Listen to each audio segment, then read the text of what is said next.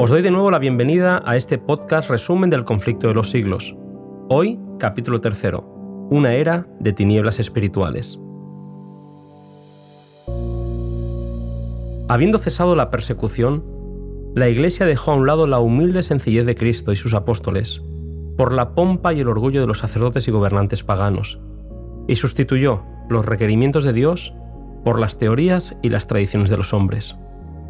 Las profecías que durante siglos habían anunciado un poder que se haría pasar por Dios para intentar cambiar los tiempos y la ley, encontraron su cumplimiento en la Iglesia romana. La conversión de Constantino al cristianismo provocó que la Iglesia dejara la pureza del Evangelio por la corrupción del mundo. Elena White afirma: ese gigantesco sistema de falsa religión es obra maestra del poder de Satanás, un monumento de sus esfuerzos para sentarse él en el trono y reinar sobre la tierra según su voluntad.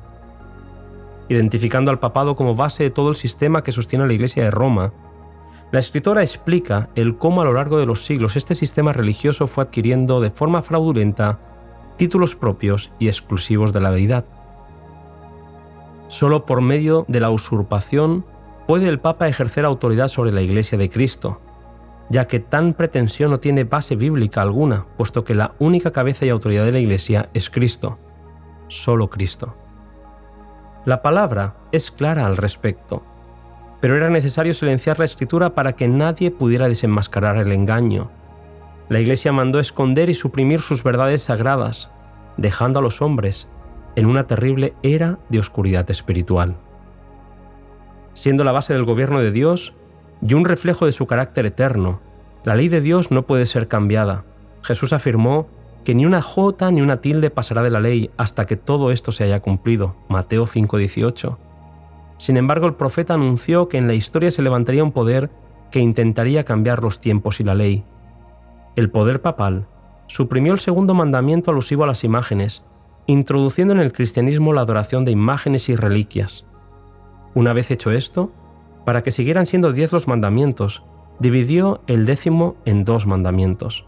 No contento con esto, con el fin de cambiar los tiempos, el papado cambió el 4º mandamiento sobre la santidad del sábado, 7º día de la semana y señal del Dios creador, y en su lugar introdujo el venerable día del sol, el domingo, que ya era observado como día festivo religioso por el mundo pagano.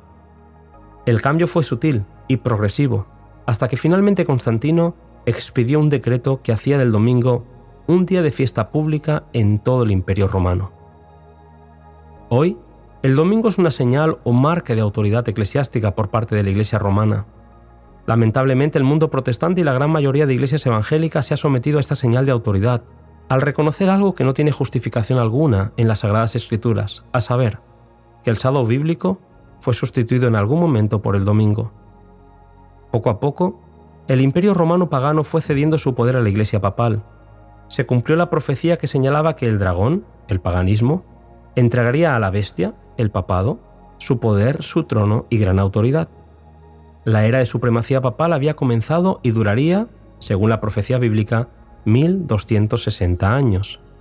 Durante este largo periodo se desató una persecución horrible contra los fieles que permanecían fieles a la verdad bíblica. Miles fueron perseguidos, torturados y asesinados por un sistema que pretendía ser Dios en la tierra. Elena White afirma: a medida que la Iglesia incrementaba su poder, las tinieblas se hacían más densas. El error y la superstición sustituyeron a la verdad. Las formas de religión anulaban el Evangelio. Las tinieblas parecían hacerse cada vez más densas. Llegaron a prevalecer las costumbres más absurdas y supersticiosas.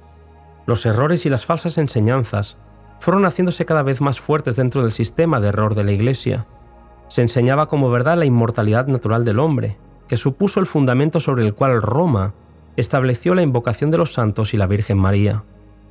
Más terrible fue el efecto que la enseñanza del tormento eterno tuvo sobre los creyentes. Dios era representado con los atributos del diablo, vengativo, sangriento y cruel.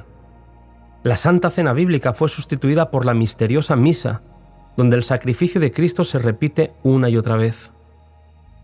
No hay forma mejor de resumir este capítulo que con las palabras que encontramos casi al final del mismo. El mediodía del papado fue la medianoche del mundo. Hasta aquí el capítulo 3. Nos volvemos a encontrar en el siguiente podcast, Fieles Porta Antorchas.